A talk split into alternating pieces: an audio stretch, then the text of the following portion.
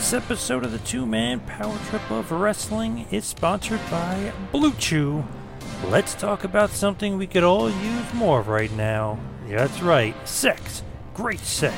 Guys, now you can increase your performance and get extra confidence in the bed. Listen up. BlueChew.com is the place to go. That's right, blue, like the color blue.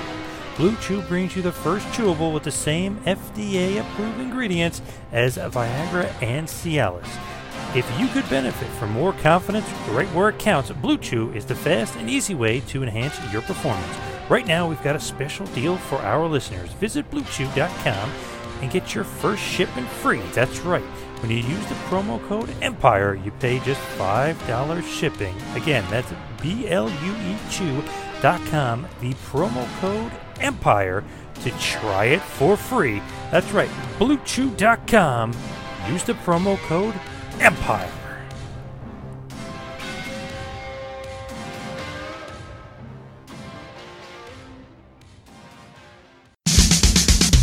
The upcoming presentation is a two man power trip of wrestling podcast production. What's up, guys? It's the phenomenal AJ Styles, and you're listening to the Two Man Power Trip. Hi, folks. I'm WWE Hall of Famer Hacksaw Jim Duggan. If you'd like hearing knock knock jokes or jokes about your grandmother, go somewhere else. Oh! Oh my god, this is Joey Styles, and you're listening to the Two Man Power Trip Podcast. This is Cody Rhodes, and you are listening to Two Man Power Trip. Good. How you doing, Chad? Hey, Johnny. Cool, man. What's going on? We ready to go or what? Uh, This is a uh, special visitor to Hardcore Legend, Mick Foley. It was a very rough feud to go through with Rick. It was a very bitter feud, too. He certainly didn't like me at that time, and I didn't like him, and we were both trying to be at the top. I don't do many wrestling shows anymore, probably because I'm a bit ignorant. You guys probably know 10 times more than I do. Look, Mean Gene, I can't beat me. I'm the greatest of all time. And I would say that. And every kid I, they knew they could kick the shit out of me. At this point, well, I'll be at a signing, and little kids will come up to me and throw up the click sign or talk about, oh, your ladder match with Shawn at WrestleMania 10. I go, wait a minute, you weren't even a glimmer in your dad's eye. But yeah, bro, it's really flattering and, and amazing and humbling. Great talking to you guys. It's been your pleasure. They've worked in and around the wrestling business. They've studied thousands of hours of wrestling, and now they bring to you the greatest legends, Hall of Famers, creative minds, and both current and future stars of pro wrestling. They are Primetime Pod and Chad, the two man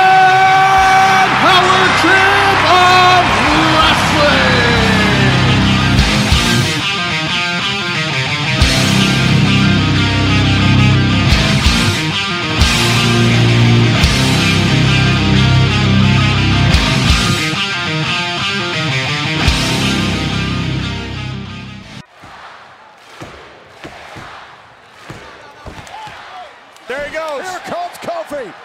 And Kofi flying through the air. And now Kingston, the fresh man here in this matchup, is legal. Kofi knows he's got the opportunity to turn this match around. Close range there with a drop Oh. kick and a stop. Jimmy Uso coming in strong and taken out by Kofi.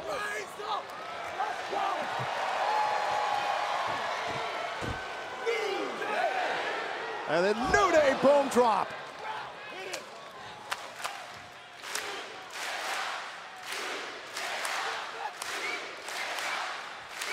Kofi and the New Day zeroing in on the tag team titles, and Jimmy Uso got out of the way. Out onto the apron goes Kofi Kingston. Oh! Wait a minute. Oh, oh man! Right on the side of the face. And Kofi sends Jimmy over the top. Kofi pinning out both Usos. Tag made to Xavier Woods. He's legal. What is Kofi thinking here? Kofi going up to the top turnbuckle. Oh. Trust fall. Oh, no. Oh, no, no, no.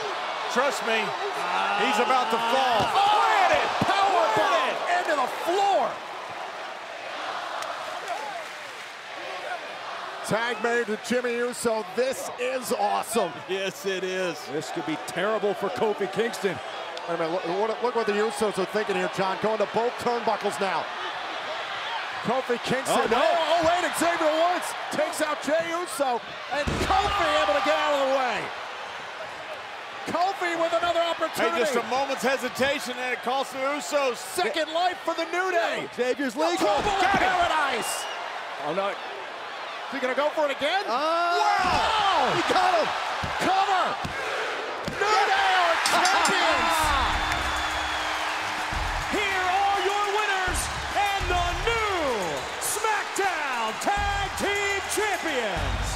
the New Day. They did it! The New Day has done it! The New Day is back on top of the tag team mountain of SmackDown Live! The New Day are three-time tag team champions! It's what you'd expect out of the two best tag teams we've seen in the last 10 years. You expect a classic match like this, and congratulations, the New Day. Hello and welcome to the two man power trip of wrestling. I am your host, JP John Paz, and this is the flagship episode, a part of the two man power trip of wrestling's podcasting empire. And on today's episode, we welcome in WWE superstar, eight time WWE World Tag Team Champion. Of course, he is one third of the New Day. Xavier Woods, aka Austin Creed. Yes, what an awesome episode this was. Such a fun guy to talk to. He's got such charisma. It really just comes right through on that microphone. He's just such a, a great talker, such a smooth talker. This was such a fun interview. I can't stress that enough. And this is one of those ones that is just a longer episode that we just absolutely love on this show. We go and we talk about what he's doing now with G4 TV or what he's trying to do. He's putting in some bids to host shows. He's been trending on Twitter. And of course, you can just use that hashtag Creed. 4 G4. That's right, Creed 4 G4. Now he wants to be the host of, uh, of a show on a G on the G4 channel, but also he's kind of dominating the YouTube space with his up up down down video channel. I mean, it's just been absolutely killing it. It was a, a Guinness world record holder, and obviously, I mean, he's just doing millions upon millions of, hits on there, and so many people are into it and watching it.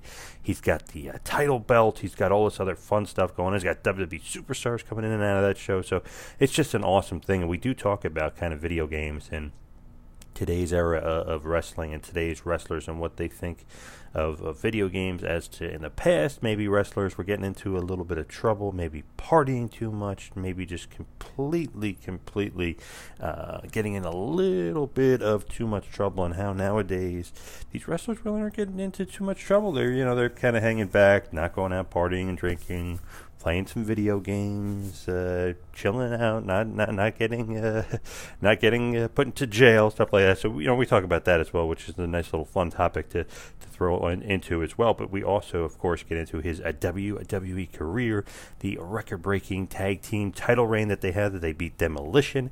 We talk about his trombone, the unicorns, the pancakes, the collaboration with Vince McMahon and the WWE creative, and how much room they are able to get, and how much wiggle they are able to get as far as their own creative. So that is really some cool stuff. We talk about their merchandise just being uh, through the roof and kind of being the WWE number one seller for, for quite a while. So I think you're really going to enjoy this one. We do talk about uh, a little bit of TNA, a little bit of New Japan, a little bit of ECWA, a little bit of the indie scene, a little bit of FCW, a little bit of NXT, a little bit of Deep South, and everything in between. So sit back, relax, and enjoy a really, really great episode. But before I send it off to some two man power trip of wrestling business and then send you on off over to the episode, just want to also mention Taskmaster Talks with Kevin Sullivan on the Creative Control Network. Also, Talking Tough with Rick Bassman over on Podcast One. Shane Douglas's Triple Threat Podcast on Vince Russo's The Brand.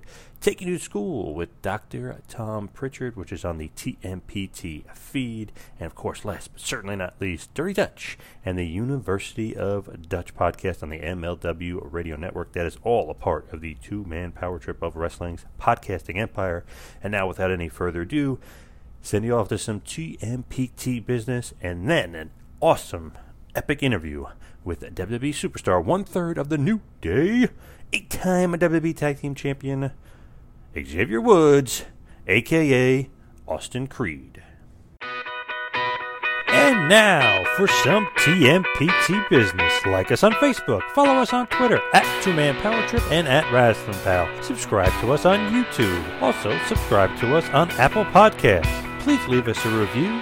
We would love to hear your feedback. Check out the feed for awesome past episodes, including Bruno Sammartino, Shawn Michaels, Dusty Rhodes, Jerry Lawler, Terry Funk, Goldberg, Rey Mysterio Jr., Arn Anderson, Glenn Kane Jacobs, and so many more.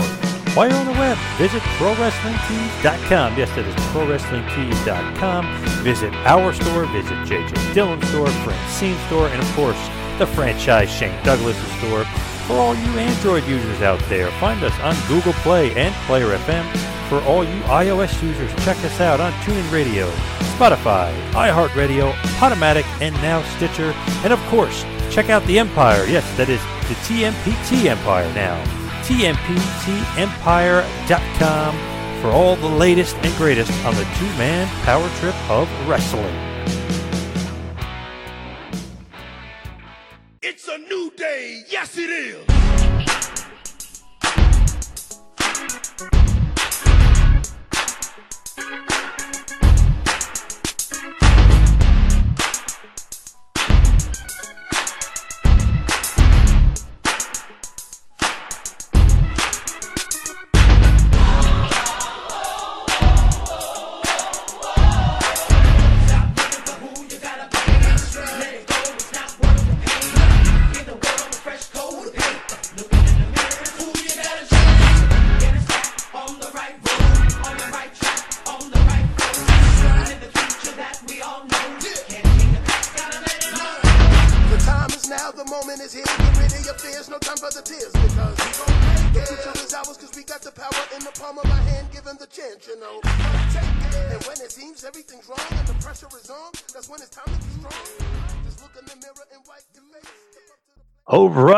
Joining us right now is a former eight-time WWE World Tag Team Champion, a former FCW and TNA World Tag Team Champion. Hmm. He is a WWE superstar, one third of the New Day. He is, of course, Xavier Woods, aka Austin Creed. Welcome to the two-man power trip.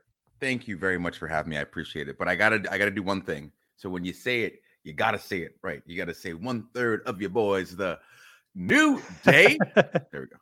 Yes, nice. Well said.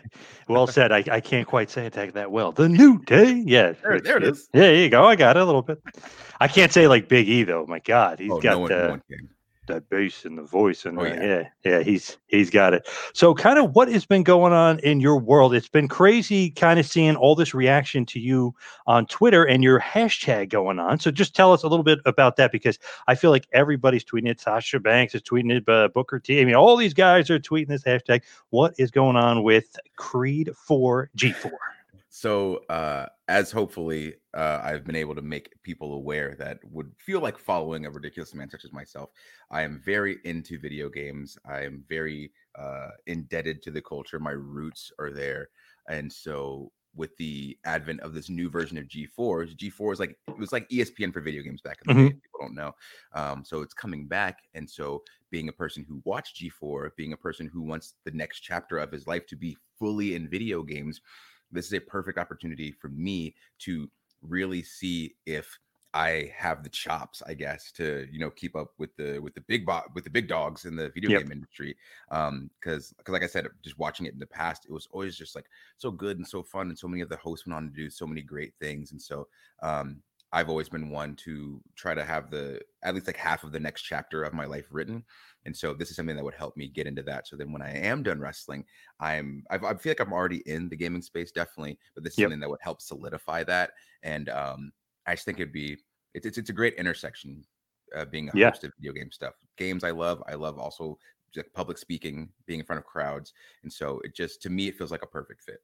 I feel like the wrestling world and the gaming world, right? I mean, there's a big crossover. Like a lot of fans love both, right? Definitely. And I think it's just because people play video games, I think a lot of the time as an escape from from regular life. And a lot Yep. of people enjoy watching wrestling because it's that escape from regular life. You get to go to this fantasy world for, you know, hour and a half, two hours, three hours, whatever it is. 18 hours if it's Mania. Um, and you get to, you get to just let go, you know, and you don't have to worry about bills. You don't have to worry about you know car payments. You don't have to worry about what you're gonna eat for dinner tomorrow. You can just kind of exist. And so the fact that you have to go through uh, your teenage years enjoying wrestling and possibly Mhm. being made fun of for it. And so you either stop watching wrestling or you power through, and then you're adult that's watching wrestling. Right. same exact struggle for people who play video games. And so everything that I've been trying to do is show a lot of people from the video game community and a lot of people from the wrestling community. It's like, hey, you're the same kind of nerd. We should Mm. we should all collab forever. Yep. Yeah, that's true. It is. It's such a big crossover. I feel like video games have way eclipsed wrestling's popularity, right? I mean, video games seem to be the most popular thing, and wrestling is kind of unfortunately maybe tapering off just a little bit. But right, video games are like um, possibly more popular than than some uh, big TV shows and big hits you see around. Yeah, I think video games are, as a whole, just as a genre, is probably the most popular aspect of entertainment, like Yeah. on the on the earth. Because just like just like wrestling, regardless of the language you speak, you can understand the physicality of what's going on. And in video games, if you don't understand the spoken language, they probably have redubbed it with Mhm. you Yep. understand, or Yep. the- they've put the subtitles in, so Yep. they're just so accessible. Like I could talk to somebody in Japan about Last of Us 2 through like a translator app or something, and we have the same experiences with the game. So there's that there's that shared space. Yeah, I think that's the reason it's become so popular. But yeah, definitely in the last decade, the last 15 years, it's uh, definitely become, I, th- think, that's definitely the biggest entertainment force in the in the world. So, what's kind of like you, some of your favorite video games and some of the stuff that you just absolutely love and can't get enough of? Um, so I really, really like Mario Kart. Uh, Nice, my, yeah. my, my favorite games Mario Kart Double Dash on the on the GameCube. Uh, and so on my Twitch, twitch.tv slash Austin Creed. Yes, um, get it out there. we do Mario Kart every once in a while, and I'll wear a heart monitor when I'm playing because you can see. So my resting heart rate, I'm very lucky. I do a lot of cardio. My resting heart rate's 55. Mhm. Pretty much dead when I'm sitting there. Yep. But if there's like a good race going on, like my heart rate has hit like 154 before. just Oh, sitting playing Mario Kart. And so, uh, if that doesn't tell you how meaningful it is to me to play Mario Kart with nothing on the line, Yep. then I don't know what can. yeah, you absolutely love it. I mean, that's crazy. You must be getting uh, pretty intense in, in that damn race there to, Oh, yeah. to get all the way up that high. oh yeah, it's it's kicking and screaming the whole time. But definitely Mario Kart. We play a lot of Uno on Up Up Down Down. We do that every Wednesday. Yep. It's me, Adam Cole, Cesaro, and Tyler Breeze, and it's it's we're 18 weeks deep, and it's legit been one of like the shining beacons of my life during quarantine because you don't realize how how much you miss interacting with people Yep. until you start interacting with them again. And we play every Sunday, then it airs on Wednesday, but we probably spend an hour just like talking before we play because it's that it's that human connection through video Yeah. games, and that's Yeah. why I like it so much. Tell me like about the start of Up Up Down Down because that has become just a huge, huge hit. I believe Guinness uh, record holder, and I mean uh, it, it's done a, or you've done a lot of stuff with Up Up Down Down. And the the title belt is pretty damn cool. I mean, there's so many awesome things about it. But how did like the the formation of that kind of get started and just kind of shoo, skyrocket? Um, so I wanted to create a show, kind of like a travel channel type of show. You know, they're always going to different places and trying different foods and stuff like that. Yep. Uh, these destination shows. So I was already doing that with wrestling. So like anytime that we'd go to town X, I would find whatever the local arcade bar was, and I would go and I'll always tweet out like, "Hey, after the show, I'm going to you know up down in Milwaukee." And then people would come because I'd say, you know, come get roasted in NBA Jam, and so like like you know like maybe like 10 or 20 people will show up um and we all just play video games and have fun all night and so i realized that these places were literally all around the world and i'd find them in france i'd find them in london i'd find them in japan i'd find them in australia. And so my thought was well i'm going to these places anyway. If you just give me like one person with a camera and one more person to like help do stuff we could just do shows based on all of these towns that have all these arcade bars. Um made the whole pitch went in so excited i'm still like still in uh like just out of developmental so i'm just like yeah bright shiny happy. And uh they had the network going so they're like hey if you got any ideas for original shows i was like this is perfect went in did the whole deal hard no Oh, damn. all right sweet uh so there was somebody on the office side of things who was looking to make a youtube channel with one of the talent and so he found me through channels and was like, "Hey, I'm trying to do something similar to what you are. What if we mix them together and just make a gaming YouTube channel?" I was like, "Yeah, that sounds great because then I can still have my show. I can still get that in." Yeah. Um, yeah. and then uh after like a year, it was a full year of talks with like upper management. Because at first it was like, oh, well, if we do this, you know, it's wrestling. We don't always want to see behind the curtain as much as like you're talking about seeing behind the curtain. So I was like, well, if it's not, it's I don't, I don't, I don't think it'll work because it won't be as genuine. Like we can't sit around playing Tekken and all like being gimmick, screaming at each other. It's just it's not it's not the same to me. You got to just have that that natural vibe of like your human connection there. Yep. And so once we got past that, they were like, okay, cool. You know, do do what you want since you're super passionate about it. Like, and you think it'll work. Like, we'll give you a shot to let it to let it run. And um and now we're here and we've been able to make the up up down down title, which is uh that's that's that's the most legitimate title in the Yes. company. Let's Yeah. go. Yeah. yeah. but um, I just Not cheap either. yeah, it's it's very intense. Uh, but I just saw that they made uh my new figure and it has the up up down down title and uh Oh, not wow. to get not to get like super weird, but that's probably like one of the most meaningful things that that I've been able to do since I've been with the company because like it's a physical manifestation of like something that like like I it was my baby Mhm. and Yep. like and it's being acknowledged as like a real thing and so um it's just it's it's very humbling especially because all of the guys and girls on the roster who uh are kind enough to give me their time to help it grow because i mean if i didn't have anybody i think it'd still do okay but it's much better having all your friends there Oh yeah. Yep.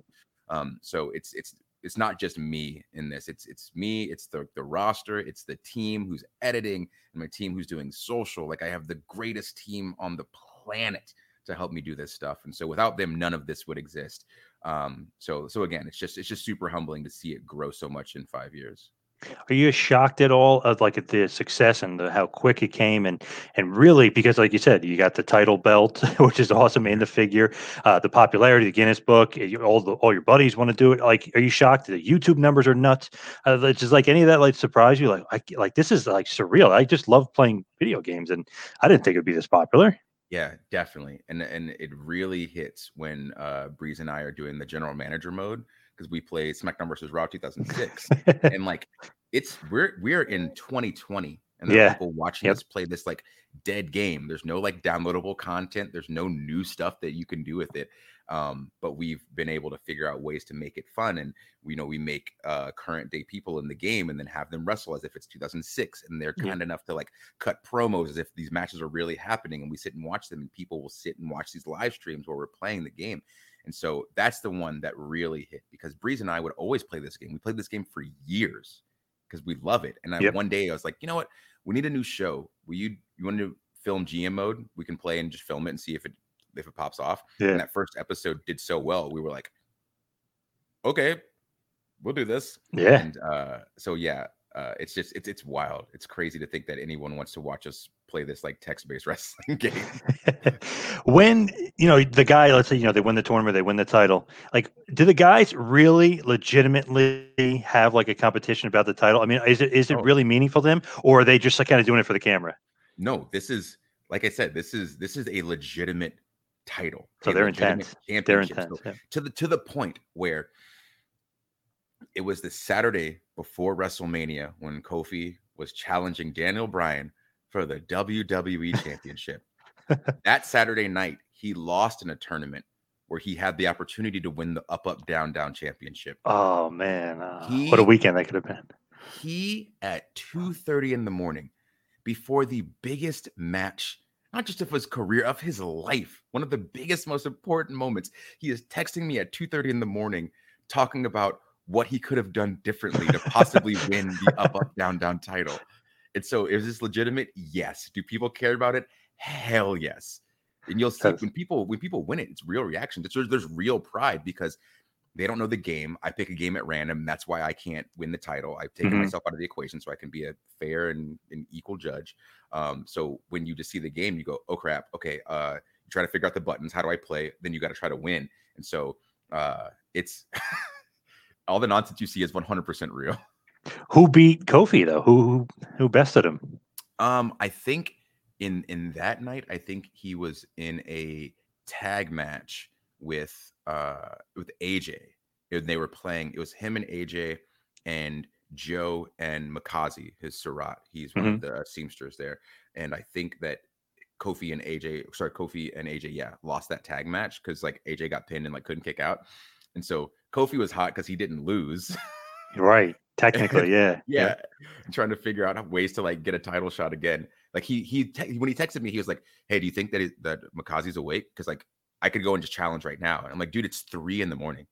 Go to sleep. You have a, you have you have a match for the title tomorrow. You got Relax." Daniel Bryan tomorrow. Come on. Yeah, Yeah, in front of a few million people probably watching. Yeah, you may want to take it take, take it seriously. Yeah, I love though that it's so legitimate. Like you guys are like literally, like literally, you know, at three o'clock in the morning, like calling each other and like I want, I need a rematch or whatever. I mean, that's pretty, uh, pretty damn intense. Yeah. Well, that's honestly like that's what everybody is about because when you think about it, even if you don't see somebody on on TV for a while, like that person got hired for a reason.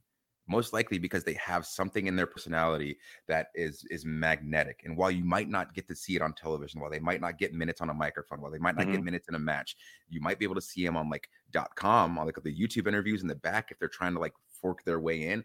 But you can definitely see them on up, up, down, down. And in the interim, if you're not getting to see your favorite wrestler have a match or hear them cut promos, you can hear them cut promos on this show. You can see them fire up on this show. And maybe there's somebody that you didn't know a lot about. So, for instance, like Baron Corbin. So many people are like, oh, yeah, I hate Baron Corbin. Oh, and it's like, yes, hate the bad guy in the movie, but don't like take a dump on the human person. Right, and right. so Yep, when they're true. when people are on up, up, down, down, they're the, they're they're human selves. And so you learn about people. And I feel like while it is definitely a um a look behind the curtain. I think that's important because in this day and age, everybody we get it. We know what wrestling is. We know it's entertainment. But I think that when people actually get a chance to to understand the person behind the character, it it makes them appreciate what they're doing more. So they'll still boo when Corbin comes out because he's, Mhm. he's still a he's still a dick. He's still a dick on TV. Yep, yep. Um, Great but- character. Yeah but you you understand it from that perspective and you see it more as for as the as the art form that it is rather than just yelling at someone and trying to call them a bad human you know? Right. Yeah. Yeah. You know, so interesting to me is let's say 20 years ago, maybe even eh, 25 years ago, whatever it is in wrestling, they would always go out to the bar. They would get drunk, maybe, or get in trouble, or maybe they're getting girls, or maybe they're doing drugs, something, you know, to get in trouble. Nowadays, it seems like they're playing video games. They're not getting into trouble. You think that it, that it's like instead of drugs and alcohol as an escape, they're using maybe video games as as like the modern day escape? yeah it's definitely an escape it's a it's a it's a much safer form of Mhm. fun Yeah. and i know that when i got to the main roster um it, video games were still kind of frowned upon and it was like you know be in the ring and be working on your arm drags and stuff and it's like i was just in developmental where we did arm drags every day for three years straight i think i'm okay Yeah. Yeah. and so and and if i'm not and i should be doing that like i should know that like if if i'm not good enough at my craft if i'm not putting butts in seats if i'm not you know my promo game isn't right then i shouldn't be doing these things but if i am i mean that's on me and i'll and i'll lose my spot because i'm not good enough because i'm Right. now i'm screwing now i'm screwing off and playing video games rather than having my stuff under control taking care of what i need to take care of and then sitting down and playing video games it's the it's the same idea of like when a kid comes home if they have homework oh are they going to play games first? No no no no no no. Get your work done then you can do what you want. So that's kind of how we uh like uh force video games in the locker room and Mhm. once, once you're done with stuff you can come hang out. Um but i would always bring my my computer and i have a bunch of emulators on it and then i bring like my playstation or xbox or something and we would just play kind of like in the locker room off and on and and then I started bringing it overseas, and we had like a Madden tournament. People were like, "Oh, crap, that's this is really this is Yep. really fun." And this is all before the channel started. And uh, we the the biggest thing is that we would play at the airports because we'd have layovers like every so. Oh often. yeah, you got and you're all there all the time. Yep. Yeah, and so there'd be 10 of us, and then I break out Tekken, and now there might be like four guys who are close friends, and the other six guys are kind of like there's three friends over here and three friends over there, but then I break out Tekken, now we're all together. People that may not normally hang out will hang out through video games. So now I'm more comfortable with you, you're more comfortable with me. Now later when we have a match, we've already kind kind of got a rapport, and that match is going to be a lot better than it would be otherwise because we've Right. had this comfortable space together. Yep. Um, and so as time passed, and then like the channel came to be, whenever someone from like that old line of thinking is like, "Oh, what are you doing playing video games?" You'd be like, "Yeah, this is a sponsored video that we're all getting paid for." So want to go back to catering and leave us alone? How about Yeah. that? so Yep. Because if you got the time to walk around and try to police us, you got the time to be doing something that's work worthy. Yep. Um, and that's always been my thought. So through through all of that, now video games are are like a staple in the locker room. And it's it's nice because it's there, there's less of that air of like walking on eggshells. And instead of like, hey, you're new, so we're gonna line up 10 shots at the bar and kid, let me see what you got. It's like Yep. You can get on the sticks, and if you can beat Kofi and Madden, then you can hang out with us. Right. right. Completely different ball game. Yeah. Yeah, yeah. I feel like maybe the agents should almost be like, okay, these guys aren't going to get in trouble tonight. I don't have to worry about them missing a town. I don't have to worry about, you know, maybe uh, showing up at uh, some jail, right? I mean, you guys are, are it's going to be safe. You guys aren't obviously going to get in any physical trouble or or get in jail or anything crazy like that nowadays. yeah that's that's and that's one of the the bigger parts of it too is that this is a a safe way to have fun stay out of trouble and things that i've seen from the previous generation and then guys that i've talked to and the guys that i'm close with like i i i hate i hate hearing the amount of funerals that my friends have to go to. Hmm just Yep. because of like it was like a, it was hard living and this isn't just in wrestling this is my friends in all forms of entertainment who are older and they say you know oh, living in the 70s and the 80s just like you know crushing it like they're like rock stars legit so like people playing in bands or people uh stand up comics and it's like people were just living harder they were Yep. living faster and so to be able to be in this generation where we are playing video games instead of engaging in that kind of stuff regardless if people like it or dislike it if there's people that oh well you should be doing this this and this and like well i'm happy because i'm not going to have to go to like six funerals in a year when i'm 50 you know Right. and Yep. my friends are going to be able to play with their with their kids and their grandkids and they're going to be able to you know live those life with their husbands and wives and be get get old and get wrinkles and feel how bad it sucks to like get up out of a chair and have to get a cane and a walker like i want to experience all that stuff you know Yep. and if if that means i play video games and there's like a section of people that yell at me because they think i'm not like hard enough whatever like you have fun being angry at everything and i'm gonna go play tekken with my friends Yeah. you know? Yep. Yep. Now, speaking of like Tekken and, and gaming and, and your friends, got to mention Mr. AEW Kenny Omega. Is that still a, a huge brewing rivalry between you guys? You guys still buddies? Am I allowed to bring him up? Am I allowed to talk about him? I mean, because it's funny because that's like an interpromotional thing that could happen, but in the video game world, not obviously on TV. Yeah, so um he's been on up up down down him and uh the Bucks, the, the Mhm. elite. So we had a Street Fighter deal at at E3 one year. So and again, this using video games as the conduit, we were able to do something that no one would have ever imagined we would be able to do. And I was able to put a wrestling spin on it with us doing a contract signing and cutting promos with each other. And Yep. and it was fine you know we got to we got to butt heads and so um video games are definitely the conduit for that and i know kenny is like a huge gamer as well like we see each other at conventions at, uh back when people could travel and do things uh you know we'd be at the same like fighting game conventions Yeah. and stuff and it's it was just nice to be able to find someone who is obsessed with video games and wrestling like as much as i am so uh that rivalry still definitely going strong. I'm pretty sure it will never die um, until he just concedes and gives up because I am better at him, better than him at most games. I'd say like I'll give myself like 90% of games I could beat him in. Nice. Nice. he's got a Does, does he agree with that, or is he going to say, "No way, that's not true"? Oh, he'll talk a big game, but once Yeah. it comes time, nah. You, you you just don't have the chops, kid. You know. Yeah, yeah. So, so with him, I mean, obviously, like you said, it's kind of like groundbreaking. You got a WWE guy, an AEW guy, and, and even the Bucks or whatever. Like you're doing stuff. Is it ever possible? You think that it could actually be something like on TV, or that would never in a million years happen if, you guys are separated, uh, like you know, uh, via contracts? Like meaning there's going to be no really interpromotional, or or is it something that maybe you guys can break ground and and do something more than just on YouTube and maybe something on TV? Yeah. I mean, that's definitely the goal. Uh, the goal always is to, uh, you know, you know, destroy boundaries and you know do things that we like shouldn't be doing, um, to the point where people can enjoy that because it's something that the fans I think would get uh, a, a lot out of, and I think that uh, we as performers will get a lot out of that too because we get to branch out into doing new and different things. And so that's kind of always, always the goal. What my sites are always set on. Is it a possibility? I think everything's a possibility. Everything is possible given the right circumstances. Anything can happen. Um, so uh, something that I definitely work towards. Uh, but so we'll we'll we'll see. That's a, that's a situation where I have to say we'll see. We don't, I can't tell the future, uh, but I wouldn't say that it definitely will not happen. Nice. Okay, I like that. Where did you? Because I'm just trying to think, like, where you guys would have like kind of first met. Like, would it be Deep South? Like, is that where you guys kind of first crossed paths, or was it before that on the indie scene? Like, where did you guys cross paths? I slid in his DMs because I heard he liked video games as much as me. Really? Oh wow. Okay. Weren't you in Deep South around the same time as him, or no? No. So I was No, never in. Deep South. I was in like I was I got into Deep South. So okay, I'll give you the story. The other Um, Deep South, I guess, technically. Yeah. So this was Deep South in Georgia, right?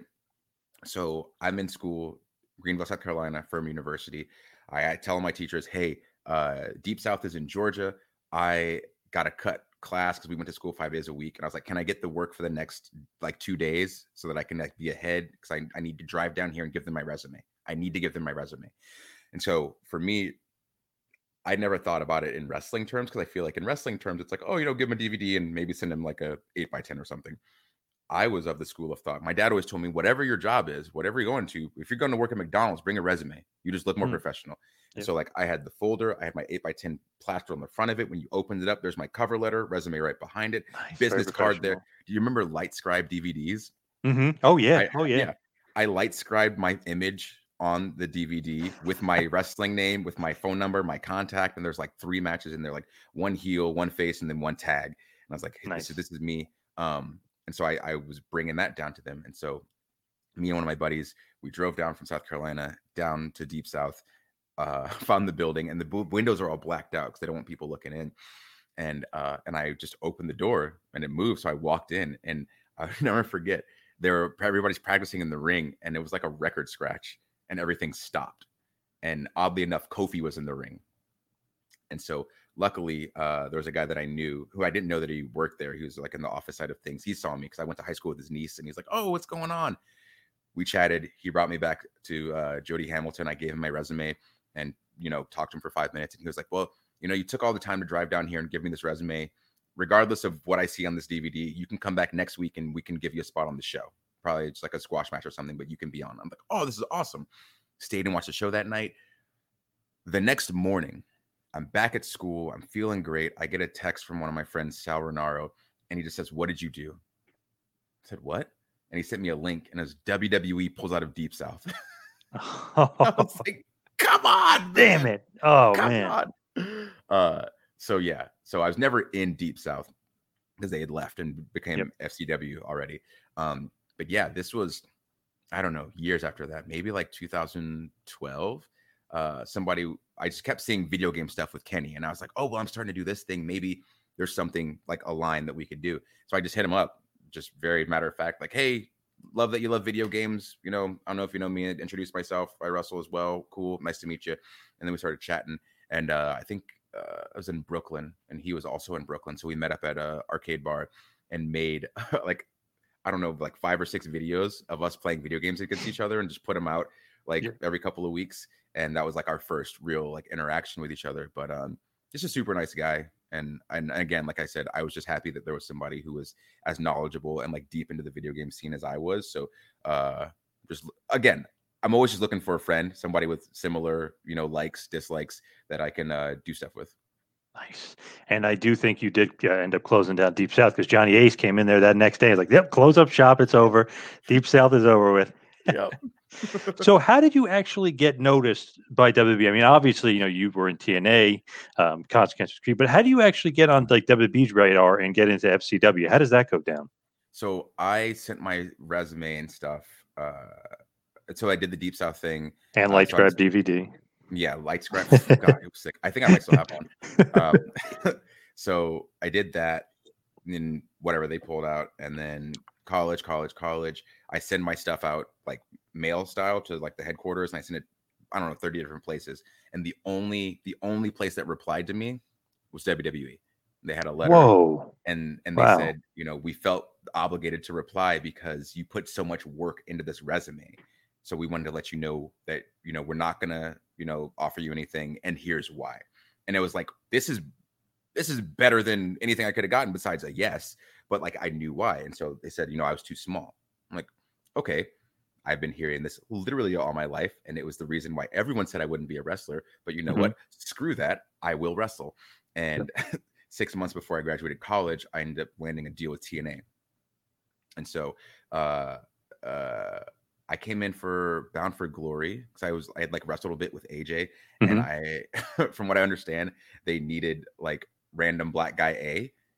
It, it was it was when uh Truth and Pac-Man were together, but Yeah, Pac-Man Jones yeah. couldn't he couldn't he was contract contractually he couldn't do anything physical. And so they're like, well, we have this tag match and he can't wrestle and it's like bound for glory like the biggest show of the year. And so uh, i luckily got got brought in and it was me and truth. And so i debuted in tna as a tag team champion. There we go. Title title one without ever being in the match. That's important remember that. Yeah. um so we do that match and then maybe like a month or two later i get reached out to like hey you know we want to offer you a deal and so looked it over told my parents i was so excited so pumped i was like ready to sign everything and my mom was like so what does this mean about school and I was like, well, mm. I've, of course I'm going to finish. I have to. She's like, well, the way this looks, like you'd be on like a crazy schedule and you wouldn't be able to do it. So I ended up having a talk with Jeff Jarrett, and I'm like 19, maybe 20. And I was like, you know what? I, I appreciate this deal so much. This is so incredible. And I want to sign this, but I, I, I have to finish school. He goes, okay. And I was like, well, what do you mean, okay? He goes, would it work if we put you on the half schedule and then put you on a full schedule when you graduated? And I was like, that that would be perfect. He goes, Yeah. all right, all right, cool. I'll send you a new one tomorrow. And then they sent me a new contract and I signed it. And I was with my, I remember being with my roommates, uh, my three roommates in college. I'm like, my God, it worked. and so uh was with TNA for a while and then um ended up getting released. And it was like maybe a three month span where I was back on the indies. I went and did like the Super Juniors tag tournament. Uh I did the Super 8 um and just kind of bounced around a bit and then sent my stuff to WWE again. Ended up getting a tryout because now I had a little bit of clout. And then the tryout was Monday through Friday, but I had to leave to go back to New Japan because I was gonna go for. At first, I was gonna go for like uh like a. I was this was going for the Super Juniors. Sorry. Yep. So, uh, I drove down from Atlanta, and so it was Wednesday, and my flight was like Thursday afternoon, and I was like, oh, you know, thank you for having me here at the tryout, but like I have to leave Wednesday night, so I can't come to the show and watch on Thursday. And I remember it's Johnny Ace. And He was like, "So you mean we're gonna give you an opportunity of a lifetime, and you're gonna leave halfway through?" and I was like, "I was like, sir, I know, I am so sorry, but I I have to leave. I have a flight to catch." He's like, "Oh, where where, where the hell are you going? That's more important than this." And I was like, "I have to go." re- to New Japan and wrestle in the Super Juniors tag. It's the first time they're doing it tag style. And he was like, New Japan? Oh, hell yeah, have a good time. Oh, And, nice. and then I got called like the week after that they wanted to sign me. And so it's interesting because I was supposed to go back to New Japan for like three months. And I was like begging to stay in the dojo because like I learned to wrestle in Southern Georgia. And then I worked Georgia, Carolinas, like Mississippi, Alabama. Like that's where I work normally. So I never had that experience of like going up north and like wrestling uh, with the guys who were like doing all these crazy falsies and all this cool stuff and pile drivers off the top. And um, I was like working a gimmick for 10 minutes before I touched anybody. And that was like, that was that's Southern wrestling. Yeah, Southern style. Yeah. Yep. Yes. So when I got to TNA and the X division was a thing, I was like, uh, maybe I'll hit a drop kick and a hip toss and then like dance a little bit. And they're like, what? I was like, I just, I wasn't in that mindset. I never had that experience of doing it in front of an audience. And so, so when I was supposed to go back, I was like, I please let me live in the dojo. Like I want to learn. I want to, I want to do squats. I want to do push-ups. I want to learn all of this stuff. And they're like, okay, so next time you can, because there's no space right now. And then right before I left, I got the call saying that I was going to get signed, but they would need me like a week into me being in Japan. So I oh. called New Japan and was like, "Hey, I got signed. Like, I don't want to screw you guys over. Like, what's the best way to handle this?" And I remember uh, it was Tiger Hattori. He was like, "If you if you can come here and give us like a week or two, we'd appreciate that, and then go do your thing. But like, all blessings. We understand if you got to just completely like cancel. Like, we get it. You go go make your money, kid." And uh, so I went back for a week and then came back over here and then started wrestling. And uh, yeah, and then we've gone from there. I feel like everybody, whenever they mention Johnny Ace, they always got to do the voice, right? Yeah, That's mine, just like, mine- mine's real bad though. but everyone always does that. You know what, kid? Uh, you're not gonna make it here. You know, everyone always does the the Johnny Ace. I love it. Yeah, he's got so, a hell of a voice. so when you actually land in FCW, who like it is like Dr. Tom, Steve Kern, like that's the that's your trainers. Uh, Dusty, Mm-hmm. yeah. obviously, Dusty Rhodes is there as well. Dusty, uh, Norman, Norman Norman Smiley, Smiley. one of the greatest wrestlers of all time. My God. Yes, the Big Wiggle. He's awesome. Mhm. Although his uh, his Japan stuff is great too. I mean, Black yeah. Magic, my God, Yep. people. So there's so many things, and this is again what I was talking about. It's kind of with up, up, down, down. So okay, so at that time when guys are working in WCW, they could still work in Mexico, they could still work in Japan and make their WCW money, never being on TV. So if you're really a fan of that guy or girl, you can still go and watch them, or like Mhm. at that time you could like trade tapes with people and see their their stuff still. And so that's not really a thing now. So that's kind of what I'm trying to use up, up, down, down for. Like you don't see your guy or girl here, like we'll see him over here. Um, Yep. but yeah, Norman stuff, uh, obviously like in WCW, fantastic, incredible. But like getting to see him shine, shine elsewhere, like he's he's such a good, solid, technically sound performer, like Yep. one of the best. And his shoot style when he's doing the shoot style in Japan, it's like, Oh. wow, this guy is tough as nails. Look at my- I thought he was doing the you know the big wiggle and you know like oh what a shit, this guy can actually work. Like yeah, he's he's unbelievable. That's awesome though because he's been around for so long. Like he, this like he must be a great trainer. You know what I mean? Like you don't last in WB for you know all those many many years if you're not an excellent trainer. hmm He's he's literally like one of the smoothest guys I've ever wrestled with in my life. Like as far as like smooth, it's like him and Lance Storm. Like, Yes. two smoothest wrestlers I've ever, I've ever seen in my life. Yep. And they say almost Lance Storm might be too smooth. Oh my God. of the stuff. Yeah. like baby oil covered in butter, sliding down an ice slope. Yep. Smooth.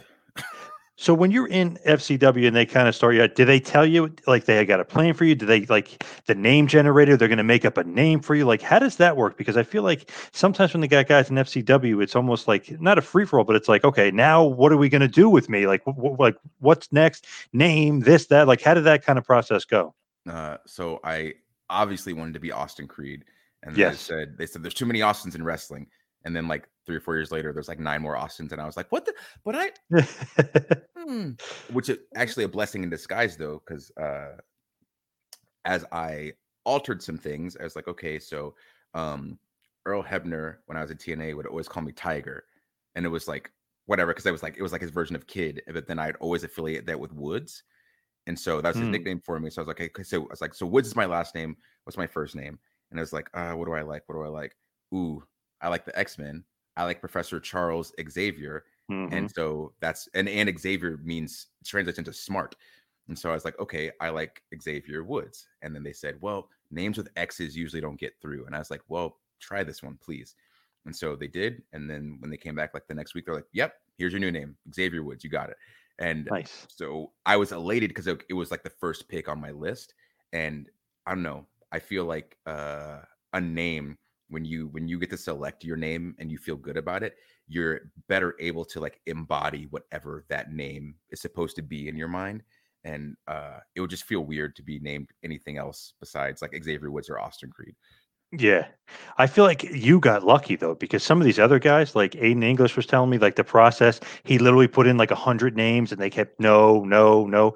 So like he just settled on Aiden English because that was on a piece of paper from some guy that like I guess was like the assistant to the writer. I mean, you got lucky because this name generator thing is just like Baron Corbin. Like what the hell? Like now it's like yeah, it's smooth, but F Dolph Ziggler, like it just is like what? Where are these names coming from? They're just two random names thrown together. So you got lucky.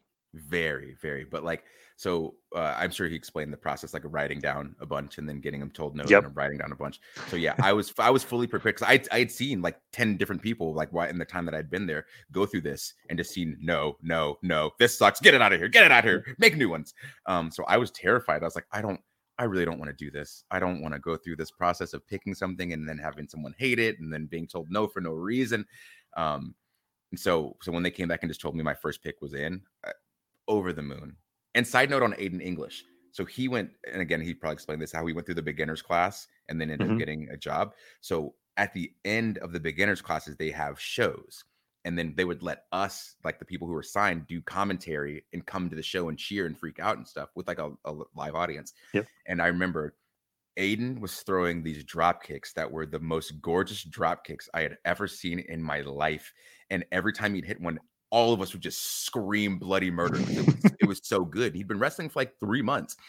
And so uh after I remember after that show, all of us like were just like, hey, is, is he getting signed? Is he getting signed? Is he getting signed? And then finally, like a few months later, he came in, and I remember there was like a group of us who was so excited for him because it was like we remember seeing you, like we we understand the work you've put in to get here, and it's cool to see you see you get here. That's cool too, and no like like bitterness or jealousy, like like oh we don't want the guy to get signed and take our spot. It's pretty you know big of you guys. Like no, get this ass signed. He's great, or he's got you know he's got great potential. Well, I, th- I think it's when you hear people say stuff like that. Oh, they're going to take my spot. No one can take your spot but you. If someone's better than you, that's not their fault because they woke up at six in the morning and worked hard while you slept in. That's not on them. That's on you. So I don't even I don't like that mentality of oh well let, let's get a bunch of crappy people. So like my my uh my averageness seems great. No, I want people who are better than me to be in the room so then I know how to get better. If at any time you're the best or smartest person in the room, you need to switch rooms because you're not going to learn anything. If you're not learning, you're not growing. If you're not growing, you're not living. If you're not living, you're what? You're dying. Yes, well said. So, of course, in uh, our group of friends, like that's what we're all about. Like, if you're not going to take what you do seriously or try to hone your craft to the best of your focused ability, what are you what are you doing? Very well said. Very true. So they pair you up in FCW with Wes Briscoe, the son of the legendary Gerald Briscoe. What was that kind of like? Was that just thro- literally get you guys just thrown together, or was there some like proper planning involved with that? No, we we were buddies, so we were we Okay. were excited to be tagging together, and also too, I think both of us because both of us are shorter guys, so we both had that like at the time we had that like Napoleon complex of like, Hmm. yeah, we're short, but we're gonna beat the hell out of you to prove a point. yeah. and so it was nice to have somebody who had that same thing in their heads because there were many a times where you know you got to wrestle the big guy, and it's like, well, I don't think I would take a bump on that, and it's like, and I'd see Wes look at me like, oh, you won't, will you? Okay. and then we get out there and see him just drop kicking people in the throat. yeah. Oh yeah, yeah. See, see, you went down, and then we just keep wrestling the match. Then everything's cool. Um, so that was it was very fun to be in there wrestling with Wes. We had a lot of good times, some fun matches. Um, and I just I hated the way uh like that his stuff went down because he ended up hurting his knee. And then Yeah. as soon it's like as soon as he got cleared, like we were so excited because we heard that we were supposed to go like on a on a loop. We're supposed to go on some house shows together. And then the week before, he got he hurt his knee and was out for a while. So I was just kind of training and you know trying to help him get back. And then once he did come back, it was like three days later or something, some some sort of super short time frame. He then got released, and we just didn't know what happened. And we're like, well, uh, uh, what do what do we do? Yeah. So uh, so that that was super weird. But I definitely always have like fond memories of of wrestling with Wes. So when they make the the change from like FCW to NXT, and you're part of that, are you, are you just like shell shocked because they say you know uh, FCW? I talk to Doctor Tom all the time, um, and and he you know, he's saying you know it's a little sardine can in the back of a of a supermarket. You know, it's literally old school to the bone wrestling training. Then they switch over to the performance center of NXT. Is that like shell shock or culture shock a little bit? Because it's like, wow, look at this friggin' performance center, right? You're and you were part of that change. Mhm. Um, I wouldn't say uh shell shocked, just and that's just because for so long we had heard that they wanted to build some sort of like crazy college campus esque facility, and we had seen plans like people had come down and set up like poster board presentations showing us like what stuff was going to look like, and it just always kind of seemed like a foregone thing. Like, okay, yeah, cool. Like if we get there, cool. Like whatever. But we never we never really imagined it actually happening for whatever reason because we're like, no, well, no, we're wrestlers. This is how we train. It's got to be like the bare bones stuff. Like Right. this is how we get good. And um, and so when they when they told us it was happening, it was still like, "Oh, okay. But then we went over there to that building, and um, there's a there's there's there's a picture, and it's it's a bunch of I think it's like six of us with Triple H, and we're putting the first like hole in the wall with a sledgehammer with him. Oh wow. And so Cool. so it's really cool. And then by the time it got finished, they had a thing for all of like the press in Orlando came through and it's like this huge thing and everybody's in like their nice like NXT shirts and standing along the lines, very like very like military looking. Um and they they asked me to do like a keynote speech of like what it's like to be uh, like in developmental and how happy Mhm. we are to have this new place. And so you can probably find it somewhere it's me and my crazy hair, and I got this huge, disgusting mustache on my face. I look like an insane person. Um, but at the time, I had gone crazy and lost my mind, so that's a whole completely different story.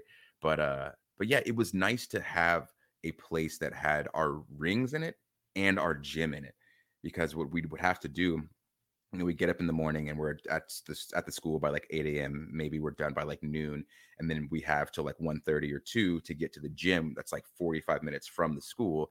And then I lived probably 40, 30 or 40 minutes from the gym. So we'd have to make that drive and then Mm. work out and then drive back home. And then that was like our everyday, uh, which is a pretty sweet everyday, honestly. Like you- you're just wrestling and working out. It's you couldn't ask for like a better everyday. Um grueling, very intense at times. Um, but it was nice that we didn't have to make those kind of treks anymore. Like we just work out, and then our gym is right there in the same building, and then there's showers upstairs, and then there's places for us to like watch old matches. There's places for us to watch our matches that we had the weekend before, and we can grab a trainer and talk about it. They had the promo room where you could go in and just cut promos and try to hone your craft. Because before we just do it. I mean, still now I do it constantly, like in the car you cut promos as you're driving you cut promos in the mirror on yourself you cut promos into your phone and listen to them back and see where you sound okay see see where you suck that's how you kind of find your promo voice. So this this whole facility was built to take out all of those things especially for the people that don't come from wrestling because i come from wrestling so this is like in my brain it's in my blood it's in my flesh my skin but somebody who was in the nba or the nfl or someone who's like an olympic athlete or somebody who's just like a great crossfitter and they're like oh you know i'll try wrestling out those things aren't going to come natural to them. Right. So to so to have this facility where all of those things were they're literally mapped out for hey, if you get good at these things, you're not going to definitely make it, but you will have a much better shot at getting there and performing well if you do get the opportunity to show your skills. Um, and so I I think it's great for that. So so again, I know it's a super long-winded answer. I wouldn't say culture shock as much as like a wow, they really did this. It's kind of awesome. Yeah. So that experience, you know, you're doing the keynote speech. They have, you know, they think a lot of you. You're in NXT. Is that just like one of those things where you're like, okay, you know, Triple H is in charge. It's almost like, okay, where do we go from here? Are we going to like really grow the brand? Like, what are your thoughts on NXT? Were they really going to make it that third brand, or you just thought like, okay, this is going to be a nice little developmental, and you know, we'll see what happens. That was definitely what we thought. But that was because of our mentality of coming from the bubble before. Like we weren't allowed to talk about stuff. Like that- Really? it was it was weird. So like it was I was like you hear about this bubble and because you see people just kind of appear on TV and it's like where the hell did this guy come from? Yeah, Where's the- yeah. Where's where's some tapes on him? Like where's he been wrestling? And so um I remember one time uh Breeze and I uh got in trouble because we were we'd been trying to be a tag team for months and nobody wanted it but us and the people, the fans. The people wanted it. Yeah. uh, and we made this video that we tried to show to a bunch of people, but nobody was uh, was watching it. And so we got we got our, our our undies in a in a twist and said, you know what, just post it on the internet. It's fine. Just put it on YouTube. We'll see. We'll see what people say. And then we got a call at like six in the morning, like, hey, get in here. And we're like, what happened? Uh-oh. And we posted it on my birthday. Um, and it was just very very much reprimanded for like trying to throw something, trying to outshoot our coverage. Essentially, Yes. is what is Yep. what is how it was worded to us. Which at the time we were like, "Mm, no, and still now I'm like, "Mm, no, that was the right choice. um, so there were situations like that. So uh, to have this vision that it was going to become more than that, and you'd actually be able to, you know, have a show that you were on regularly and have people like know who you are and kind of start the process of figuring out how to be a a WWE superstar. Um, it was one that not not that we didn't believe it was going to happen, but something that we were just like, "Hmm, if it happens, it happens. Cool. If not, cool. I'm not going to get my hopes up because I don't want to get let down. Um, but then Right. once once we actually started running shows at Full Sail regularly, we could we could see pretty quick that this was something that was going to become a pretty awesome thing. And so uh the fact that it started it started there like that and it's grown to what it is now, I think it's absolutely incredible because it gives you that opportunity to see those guys who otherwise would be in the bubble. Like imagine, Yep. imagine watching WWE and knowing that Adam Cole is in the bubble. Like, and he's not getting to be seen, not getting to have matches. That Keith Lee is in the bubble. Yeah, oh my God, yeah, type yep. of stuff.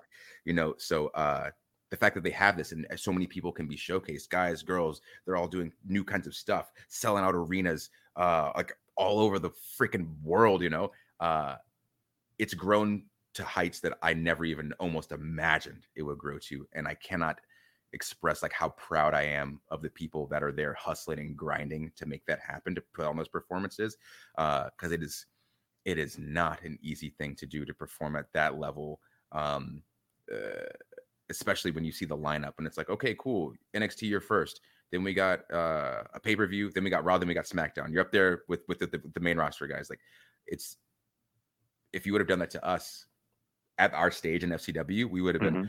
Oh crap. Um okay. Well all right here we go. Let's see what happens. Um and now at this point with nxt it's like all right well let's go. Let's go. We got we got matches on us. We got experience on us but i like that because it makes us up our game too. Because like i said it, we don't want them to come in through and have an average show. Nxt shows are freaking incredible. So that means that we have to put everything that we can into making our show even better than that you know? Um and so it's a it's a good healthy it's called healthy competition it's not really competition but it's it's a healthy Yep. healthy competition Yeah, it keeps everybody kind of motivated and, and focused. Like, oh shit, I just saw Keith Lee, you know, or you know whoever Killer Kross, or like okay, or Karrion Kross, whatever they call him. But Yeah. you know, you seem like, oh no, now I got up my game. These guys are on TV, they're dominating. You got, you know, got to step up. So Yeah. that that's a cool thing for sure. So how do you go from NXT to WB? Like, who's the call? Is Johnny Ace again? Like, hey Xavier, you know, we're calling you up to the main roster. Like, how does that all go down? um mine was super weird because they were doing that show the espn deal but behind the curtain Oh yes, yes. so my call up was as part of that show so they could see the experience go through but it was super weird because like we knew that from the from the group like there was one person who was getting hired or like called up one person who was going to stay where they were and then one person who was going to get released and we were just like oh we don't know where we fall in this range so let's Right. just try to have fun um and so uh getting called up that way was uh it's it's weird and for multiple reasons so like we talked about before i debuted as tag champ in tna with Yep. R-Truth i just came Mhm. out as R-Truth's buddy in tna fast forward x amount of years and i re-debut on wwe television as Raw, our right? Yeah. truth yeah as R-Truth's buddy and it's like well, as long as R-Truth has a job, then I guess that means I'll have a job wherever we go. yeah, you'll just get put in right with them. Yeah. yeah. So uh so it's it's cool because I could automatically be comfortable because me and Truth were so cool at the time. And um, you know, he like helped me out on the indies a bunch too, like even before TNA. So uh so that was that was good to have. But since I wasn't able to uh I didn't have the chance to like be on NXT TV a lot. Like I'd wrestle the darks a lot. It'd be like me and me and Ambrose or Mox. Um like I think we wrestled each other for like a month straight in the dark matches. Wow. Uh, but actually, Big E and myself were the first dark match in in the building. The first NXT match ever was me and Big Oh, E. Awesome trivia there. Nice. Yeah, and uh, you can ask E who won that match. So, but uh, but yeah, it's uh, it, it was it was weird just because it's it was it was part of the show, so it was what it was probably different than how it would have been otherwise. But uh, I don't know. I was just happy to be there, happy to finally be like on the main roster because people think, or I assume that many people think, once you get signed, it's like, oh, cool, I got signed, I'm here. It's not done. Like now, the work really starts when you get signed and you're hustling and developmental. But then when you get called up to the main roster, like your work starts all over again. For some people, some people get the rocket, and I'm so happy that they get that. But it's a different type of experience when you get the rocket and when you don't, but you still make it there. You see things a lot differently. And I wasn't one of the guys that got the rocket, unfortunately. But I'm actually happy that I didn't because it made me think in the way that I currently think and understanding like, okay, so you have to not only be on your P's and Q's, but you have to also make sure that you're like at the building early, make sure that your body is in like the best shape possible. You have to make sure of this and that and that and that this piece is over here and that you know this person, that you understand how to talk to this person backstage. So you you you learn to keep your head on a swivel a lot more. And I think that makes you a better wrestler, honestly, um, because you just have these these experiences that other people might not get.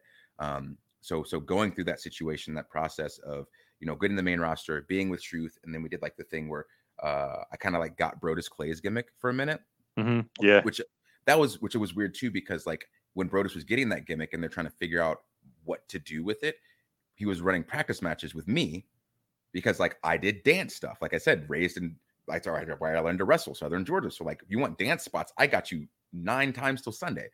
Um, and so we do that. And then they'd watch the tape and they'd give feedback like, hey, you know, maybe you quit dancing so well and let him dance more. And then Brodus would always be like, just give him the gimmick. Just give it to him. Like this is this is his life. This is his re- this is what he can Yeah. do like, Yeah. better than most people. And but they wanted it on him. And so it's just super funny to he to go through it. And then once I finally get there, they just give it to me anyway. uh uh so to go through that. And then I think it was we had a me and Truth had a handicap match with Rusev where Rusev murdered me beforehand and then just wrestled Truth. So at that point is when I got my like we'll say I got my effort finally in my system because just like at any job, once you're trying to, you know, got some upward mobility, you don't want to mess things up. You don't want to rock the boat. And you're like, well, you know, if I just keep working and keep grinding away at it, I'll finally get it. And so in my head, that's the night that that all went away. And I said, you know what? I need to go kick a kick a door down immediately. As soon as I get to the back, I need to kick a door down and just say something to somebody. Uh, and I did, and it was received with a okay Again, yeah.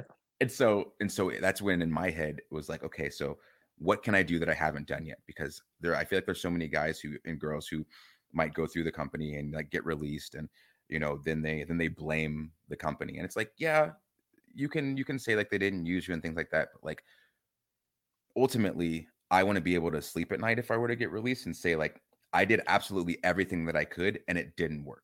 Maybe someone told me to try something but i wanted to do it my way. I'd rather do it my way and go down swinging my own punches than go down swinging someone else's punches because that's when i start to blame other people for what they told me when it's actually my fault for listening and doing what they said even though i thought it was wrong Right. so that was when i changed gears and said i'm not doing what anyone else tells me to do anymore ever i'm just going to do exactly what i'm going to what i'm going to do and that will tell me if i should be here or not because if i do what i want to do and it sucks and i get released okay I, at least I shot my shot and I know wrestling is not for me. I should go do something else. Um, luckily, that didn't happen and was able to like form this idea to make New Day.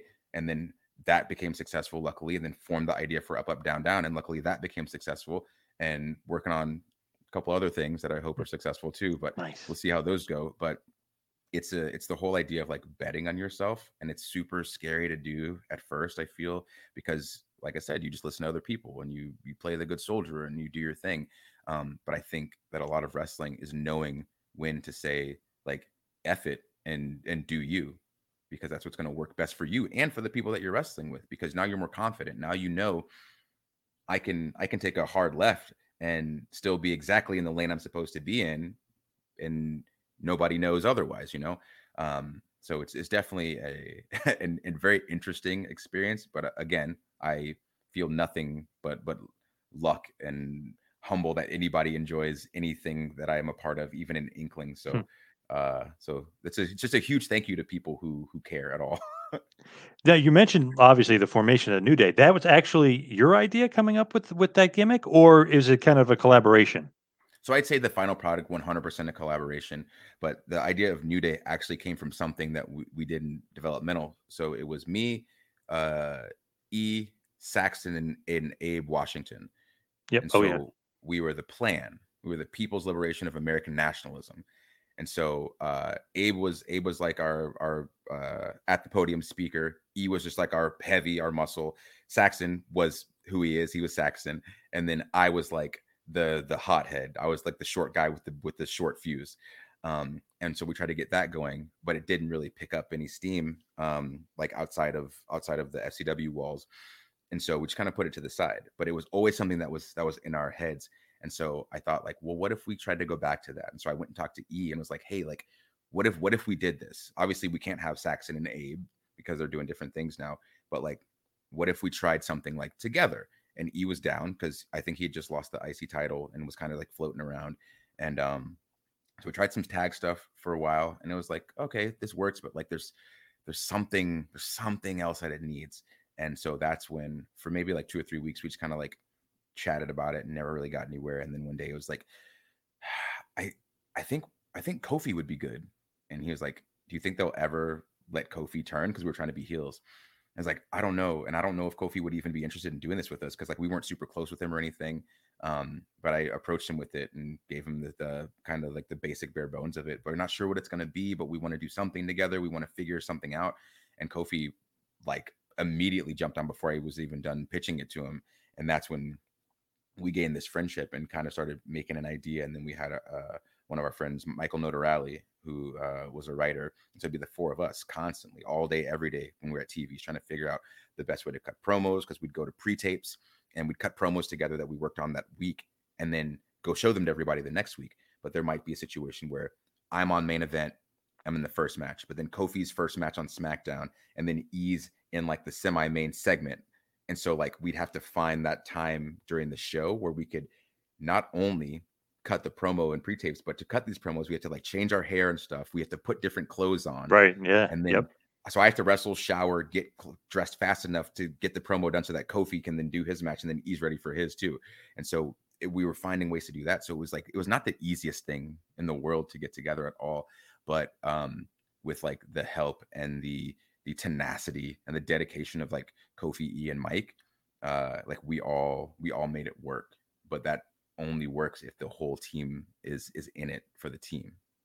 And that's so interesting. I thought, you know, maybe you guys were friends all along with Kofi because the chemistry there was it's pretty immediate. So really, you and E were the were friends, and kind of he comes in the group later. So that's kind of interesting. How, how, did like that chemistry form? Because it just seems like, man, these guys get along so well. They must have known each other for ages. well, I think it came because uh, in in working on all of this stuff, we just spent so much time together. So we worked on the idea for like I don't know five or six months before anybody ever saw it oh, on wow. TV, wow. maybe even longer. Um, and so when we started doing stuff, we went and we asked uh, Vince, we're like, hey, can we be on house shows together? Because we're working on all this stuff. And we did we take it to him every week. Like we just sit and wait by his door for like three, four hours. As soon as he had five minutes, we jump in. Hey, we, we, we shot it. We shot another one. What do you think? Oh, okay, that's cool. Uh, Can we bring you one next week? Yeah, yeah, sure. And we just rinse and repeat every single week. And again, to the point where if Kofi had a match and e, and we were all three waiting to go talk to Vince, uh, Kofi'd have to go wrestle his match when we just still wait there. And then sometimes we'd get in and talk to him without Kofi and be like, Kofi's wrestling right now, but hey, we got this. Can we see it? Can we show you? and yeah, yeah, so, yeah. So it was a constant. Um, but uh yeah, the the chemistry I think definitely came from us spending all that time together and then working on the house shows together because we weren't even a thing on TV and they were letting us work these house shows together as a three man team. And so that means we're instantly writing together. We're wrestling all of our matches together. Like I said, for maybe maybe six months. And then when you saw us on TV, like we already had had done all of that prep work rather than like, oh, hey, these guys just kind of randomly got thrown into a tag team. Now they're on TV. We don't get that time to to mesh, you know. Um, and that definitely uh I believe that chemistry is 100% the reason that we're still a thing right now and that we've been able to do the stuff that we've been able to do. Yeah, one of the longest like running like tag teams. I mean, uh, that they, you could think of, or like really groups, you know, factions you could think have been around for I think five, six years. I mean, whatever it is, it's it's been a while. So that chemistry is is still obviously there, and you guys have been able to set like uh, high uh, merchandise sale marks. I mean, it seems like you guys. I think I read not that long ago, you guys were number one in in merchandise for a few months in a row. So like New Day uh, is just kind of getting over and over, and it's still killing it after all these years. What do you think is like the like the um the mastermind or the thought process of like the the trumpet adding that in the pancakes Ooh, the trombone, unicorn trombone, trombone, Tr- I'm sorry trombone. I'm sorry trombone. You're right sorry. Trombone the unicorn the pancakes like who's like the mastermind? Is that all you guys just like all right let's just throw this out there let's see and like you know it's been getting over but uh, what is like kind of the thought process and who is the mastermind behind adding all the little elements to New Day? So it's definitely at different times it's different people, and then sometimes it's all of us. So like the name for Booty-O's was all of us in this super weird way. So Yeah. I don't I don't remember I don't remember what I was doing, but Kofi and E were on the live events. I think I had like a gaming thing I was hosting. Um, and then when we met back up at TV, the week before we were cutting a promo and we saw somebody had a Wheaties box with us on the front of it. And so we were joking in the car, like, man, it'd be awesome if we had our own cereal. We should start trying to make that. And then I, when I saw Kofi, he was like, hey man, we, ta- we E and I talked about the name for the cereal. And I was like, oh yeah, it should be Booty-O's. Cause I was like, I wanted to tell him too. And he goes, what? I was like, Booty-O's. He goes, that's exactly what I was going to say to you. And so these two, like that, that's how much we had spent, Yeah. like uh, how much time we'd spent together. Um, but then the trombone came from. So I play trombone like since sixth grade on, and so I think it was the night after. I think we we'd wrestled uh, in Brooklyn the night before, and so we were still there. So maybe I think it may have been that right after we won the titles, maybe. Um, and the idea was like, oh, if you guys come out and sing New York, New York. And at this point, we were just trying to see where the line was because we'd started to get away with like the most ridiculous stuff that we never thought we'd be able to. So I was like, I'm gonna, hey, I'm gonna text him back and say, I can play the melody on a trombone. Can we get with trombone? And I texted him, and we're like, we're like giggling like schoolgirls about this. Yeah. And about yeah. ten minutes, ten minutes later, we get the text back. Yeah, we can get a trombone. I'm like, what? And so we'd come out the next night, and so I'm not, I'm not like uh, concert ready for to play trombone. If I spent a few months with it, I'd be back maybe. But um, I can pretty much play anything by ear if it's like short enough. And so uh, got the melody down. We went down to do it, and as we're as I'm playing it and coming down the ramp, there's like the, the props guy. He's I'm supposed to hand it off to him because we're gonna have a match. Or Kofi and you are gonna have a match, and I'm on the ground per usual. Yep. Um, Yep. It's it's a that's a that's a purposeful decision too, which we can get into later. Um, so I don't hand him the trombone because I'm like, when am I ever gonna have a trombone on TV again? I'm gonna keep this, and I'm like, I would like wave him off, and he's like, okay, cool, see you later. And so during the match, I just start randomly playing the trombone. Yep. It's like in my head, I'm like, if if I wasn't a wrestler, what would make me laugh right now? And so I started doing it. And in the during the commercial, the cameraman comes up to me and he's like in tears, crying. And he's like, he's like, Vince is screaming, laughing. He loves this. He says, keep playing the trombone. I was like, perfect. Oh, awesome. That's awesome. And so when we got to the back, he's he, I remember like he was laughing so hard. I'd never seen him laugh like this. And he was like, "Forever, forever, you always take a trombone, always have a trombone." I was like, "Perfect." And Nice. So uh, I've always been a fan of like of of humanizing inanimate objects in television shows, whatever, because then you have this a link with something that doesn't make any sense. And so that's when I was like, okay, well, her name is Francesca. Dope. Yep. And she's she is my life. And so then once you see how important this inanimate object is to a person, as soon as you have an automatic trigger for someone to mess with, it's it's instant. Yep. It makes it Yep. makes your job so much easier. And Yep. so uh so that got into the mix. And now there's the trombone there. You never touch the trombone. And anytime someone is like, oh, maybe I do something with Francesca. And I was like, I mean, you can. But if you do, then I have to go off on you. I have to like Yeah, beat I have to beat you to a bloody pulp because Yeah. that's that I have to protect it. You can do anything else, but don't touch her. Um so with the unicorns, there's a movie called The Last Unicorn that my high school girlfriend put me on. And the whole premise of the movie is that when that unicorns bring magic. And so the magic has been depleted from this world because there's only one unicorn left. Right. And so when we were talking about something, and I was like, oh, like we are gonna say something, we we brought like the magic back. And I was like, you know, it would be super annoying because of this movie if we said we were the unicorns because we brought magic back. And we went out and did it with our with the fingers, and then Yep. we had like the fake ones made, and then they started selling like unicorn headbands. And so we're like, well, I guess we're got unicorns in the in the roster now. And Yep, uh, got that over.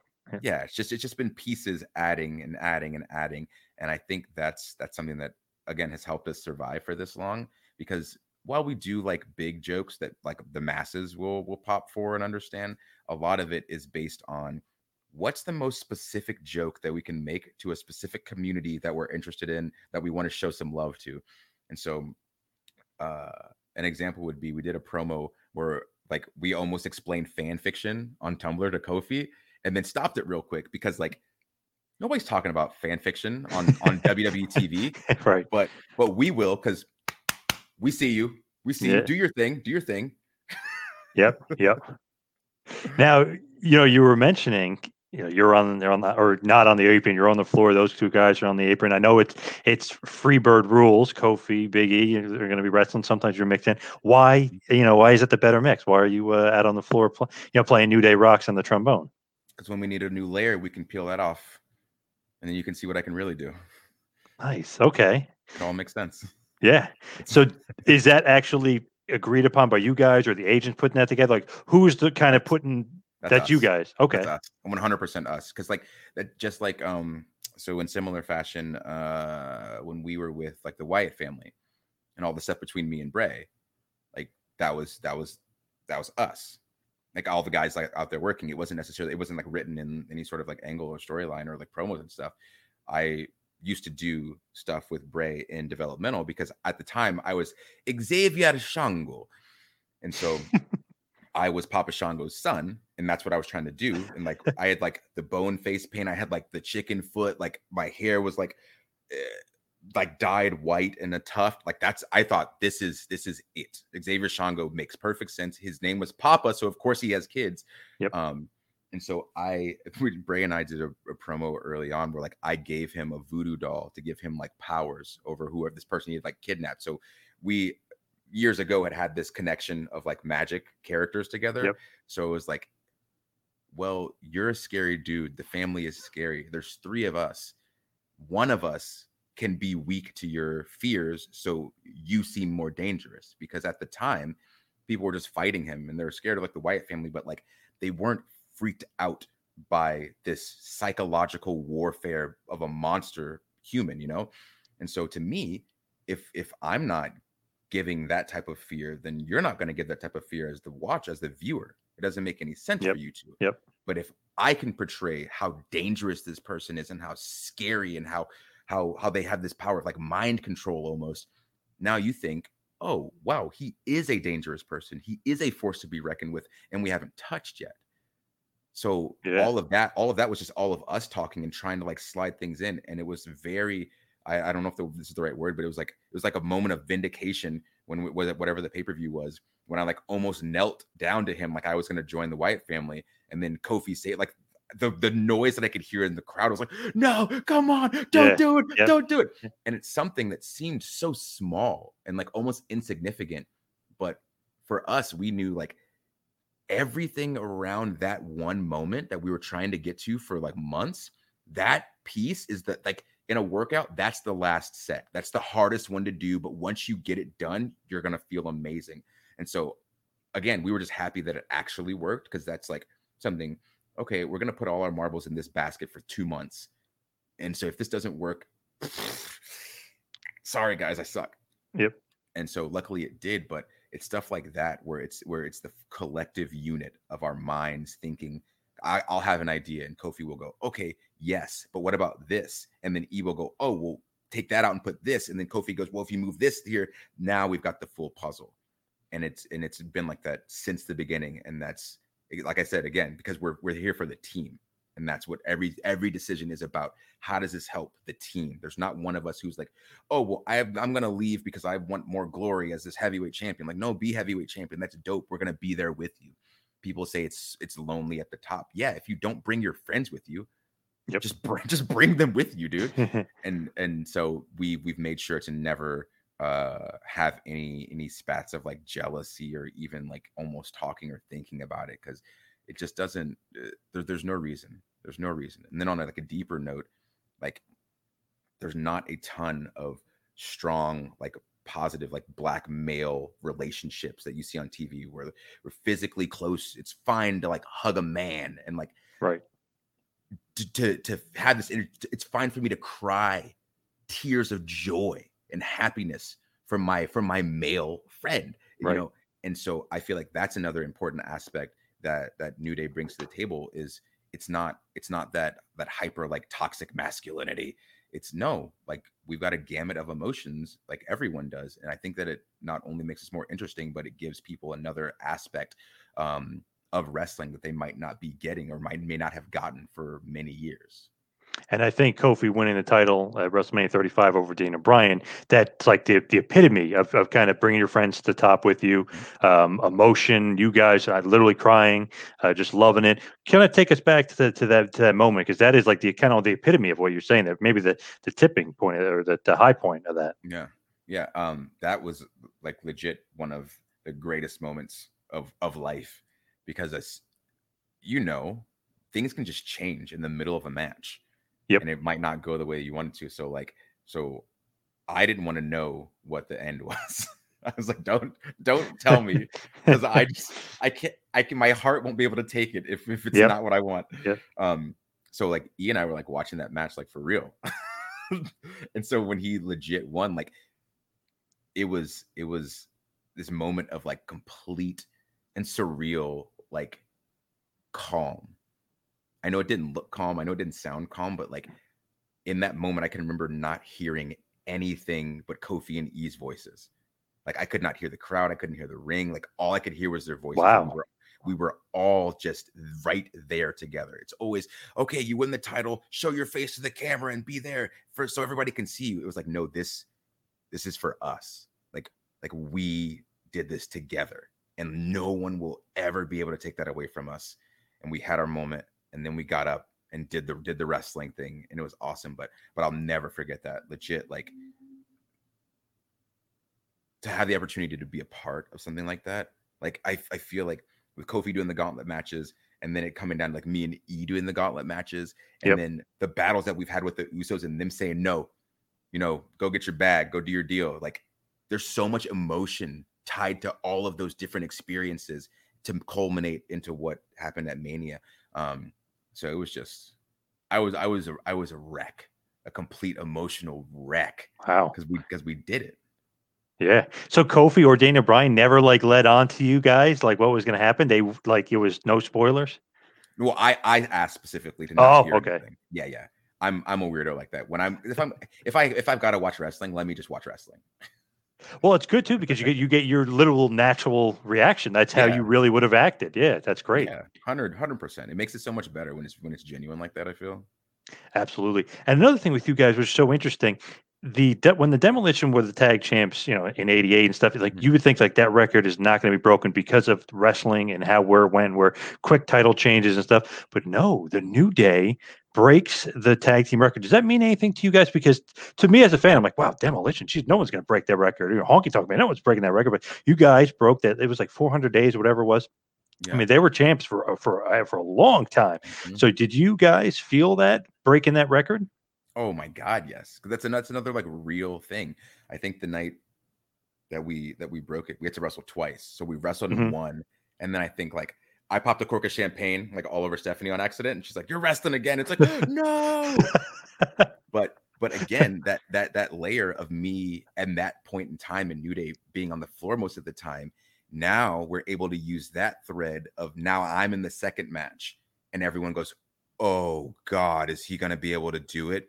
And now Mhm. you think if Woods is in the match and New Day is going to lose. That's what that's what's in your heads because you always see me on the floor, you see me at the table, and so now that that main event is now made 10 times more interesting because every time I hit the ground, you're thinking I, I have the ability to get pinned. And so then when when we don't lose that match, when I pin Jericho for us to keep the titles, it's a completely different emotion than if it would have been Kofi and E in the match. And so to have that different kinds of layers, like yes, people are like, oh, we're just like the weak link of the new day, and he's never won a title. Okay, you're interacting with me. You're watching the show. Mhm. You Yep. like New Day. Yep. That's my objective. My objective is to make sure that I enjoy my job, that I get paid in my job, and for myself, I want to have some sort of legacy, something that I can like show my kids and be like, "Hey, this is this is why I wasn't home because I was doing this." And if me not being home translates into me being on TV in a position to show young black kids that just because you're too short or simply because you're black and people say like you got to like rap in sneakers. No, you can do whatever you want. You don't have to be in a box. If people are saying that Yep. I'm wasting my time because I'm doing something like that, you're not the person that I'm trying to talk to anyway. Right. So so to be able to do this and use that type of mentality in the storylines that we're in only gives them extra layers. If Yeah. everybody's if everybody's a badass, nobody's a badass. There's no point to it. We all three play very specific roles. Clearly, uh we got Kofi on one end, E on one end, and I'm the one in the middle. I'm not I'm not lean, I'm not crazy big. I'm the I'm the what's what did they call him in TNA? The um what hybrid hybrid wrestlers or something? What they like the first X division? Oh yes, yes, yeah, yep, yeah. But it was all the guys who were between like 200 and 220 Yes, pounds. yep. Like, oh, they're athletic and they look jacked. Uh, so like I think all of those things, the, that the way that we have our different sizes, the way we have different move sets, the way that we speak differently, all allow us to play a certain role within whatever angle we're in to help it be more than it would be otherwise. So Big E would probably be Terry Gordy. Um, uh, your buddy Roberts and Kofi is Michael P.S. Hayes, or even NWO. Big E is obviously Nash. Um, Kofi's Hall, and you're Syxx, I guess. Oh, right? I mean, it- yeah. that, that's kind of the way it goes. I had I loved Syxx so much. I so I here's a weird thing. I was in a bowling league. I was in many bowling leagues as a child, and I had a blue bowling ball, and Syxx was inscribed on it because I loved Syxx. So Oh much. wow, damn. Yes. And. NWO, yes, Yeah, that's yeah. awesome. Yeah, that's awesome. Wow, Syxx. Such a nice guy too. Like literally one of the nicest guys uh, out there too, and underrated, very underrated. Kind of like yourself, Mm-hmm. one of those underrated uh, guys. So with you yourself, obviously injured right back in October, you had a severe injury. What's Mm-hmm. the latest uh, uh, on the injury? How you feeling? Are you rehabbing? Are you getting ready to get back out there? Uh, I will say that I'm feeling all right. That's how I answer that question. Okay, all right. Because I've seen you in a Charles Xavier esque wheelchair, uh, Oh, l- you know, cosplaying around. Uh, so uh, you know, you're obviously um, kind of playing up. uh, You, you know, you can't really walk that well, the Achilles injury. Yeah. So kind of uh, w- w- like what, just because you're a huge Xavier, obviously Xavier Woods, but huge Xavier fan, you just thought, hey, you know, screw it, I'm going to actually do a full cosplay of uh, Professor X. Well, that was uh so I tore my Achilles on whatever day in Australia. I Mhm. flew home. I was at home for a day. The next day I had surgery, and then I'm home like that night. Seven days later, I was at that convention as Professor Wow. Wow, dedication, damn. Well, I I love conventions, and when I got injured, obviously I was gutted. I hated it. I was so upset. You know how when um, like in the movies, I guess in like varsity football, when you're leaving the locker room, everybody like touches the mascot on the wall. Yep, yep. The night I tore my Achilles, we're so we're like I said, we're in Australia, and I get on the bus and I just sit in the front seat, and I'm like I'm hunched over, head on my knees, because I'm because I'm crying and I don't want anybody to see me. So I'm trying to like be as small as possible. And everybody, everybody got on the bus and they all like patted me on the shoulder Yeah, and they walked yeah. by. And that's all I could think of was like the high school mascot. They're like, come on, man, you you got this. You're gonna be okay. Yeah. And so uh I was I was really, really in a bad way uh mentally for like uh maybe like maybe like six weeks. I just I was not I was not in a good place at all. Um so so going out to that convention that fast was a thing. Like, yes, I really want to do it because I want to go to the convention and I want to cosplay. So we changed the cosplay so I could be Xavier because I was getting around on the on the scooter. Um, but uh, uh, it was it was really done to like try to get my head right. Um, because after that, I just laid in my basement for like three weeks straight. 'Cause I like I could shower down there, and so I just shower. I kind of like ask for somebody to bring down food every once in a while, but I was just in the dark. I wasn't playing video games. I wasn't on my phone. Oh was just- wow, wow. I was just laying there in the worst mental state ever. Um, but then obviously came out of it and got back into doing everything.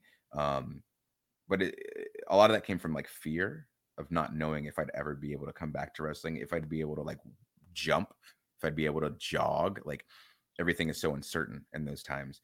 And so uh, I very lucky that I have such good friends, like definitely in Kofi and E, but um, you know, like Tyler Breeze, always reaching out, and making sure that I'm okay. Um, even like Rick Victor, because me, Rick, and Breeze used to live together, and so just reaching out on a regular basis, making sure that I'm all right, trying to trying to pull me out of the out of the Mhm. darkness, you know. Um, but obviously, much better now, and we're and Yes. we're good, and we're Yes. good. We can't talk about a return date or anything like that, right? No. oh, what? Do you go to a magician and ask them how they do their tricks? I can't give you all of it. I feel like No I've given a lot as it is. I've given Yep. a lot as it is. Yeah, no spoilers. All right, no spoilers. Now, the thing with you, which, which is great though, is because you know you have such personality. Like you could be big on on YouTube. You could be big, you know, hopefully for G4. You know, you could do all that other stuff, right? You don't necessarily need to. Right? Yes, hopefully, but you don't necessarily need to be in the ring, right? I mean, to really get over, it's it's it's much more than that. Oh, definitely. But uh please believe that when I am back in the ring, I have my eyes set on something very specific. Something that one person has Hmm. that I'm going to take from them. Hmm. I'm going to take the crown and I'm going to become king of the ring. Oh, yes. That that is all that I want. All that I want. I have rep King of the Ring for so long, and when they brought King of the Ring back, and I wasn't in the tournament, I was legitimately hurt. Austin Watson was legitimately hurt. That's. Full government name. And so I vow, I vow, I will one day become King of the Ring, and I'll be happy. And I'll be happy. And I'll, all I have to do is speak it into existence, and then my my my actions will navigate me where I need to be. I love it. That would, that would be awesome. King of the Ring. Yeah, I know. I saw you pumping that. I'm like, what the hell? King of the Ring. He wants to be King of the Ring so much. I want it. I want Nice. Just got a, a random question because I know you're a big uh, Xavier fan. Is X Men the the old cartoon? Is that the greatest cartoon of all time, or is Batman the animated series? It's like kind of up in there, or is it something else? It's some it's something else. Those are Okay. both great. Those are both fantastic, incredible cartoons. I I would say that the greatest cartoon of all time is Steven Universe. Whoa. Steven Universe is incredible. Okay, I thought you were going to say Dragon Ball Z. Okay, all right. Dragon Ball Z is great. I love Dragon Ball Z. I love so many things at such a high level, but Steven Universe is uh like it's it's it's fun, it's cute, it's bubbly, but it like hits some very real emotions too that like as an adult they make me cry, they make me sob. But like as a child, I wouldn't fully understand them, but it's stuff that you're getting into your head that you can definitely reach back and understand later, which I think is of the utmost importance for Mhm. children Yep. uh, if you only if you only speak to them on the level they can understand, then they can't grow. And Steven Universe does that perfectly, better than anything I've ever seen, while still being entertaining enough for someone who's not a child to fall in love with it. Awesome. Okay, I got you.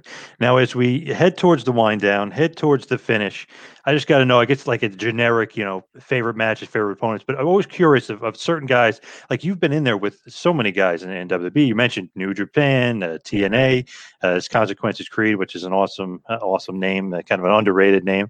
Um, but you know, give us, uh, you know, some, just give us some of your favorites, and maybe even some guys that we wouldn't even think of being some of your favorites. Ooh, uh, so up there, up there, up there, Mhm. Petey Williams. Petey Williams is incredible. Wow. Okay. Good one. good god Petey Williams is good.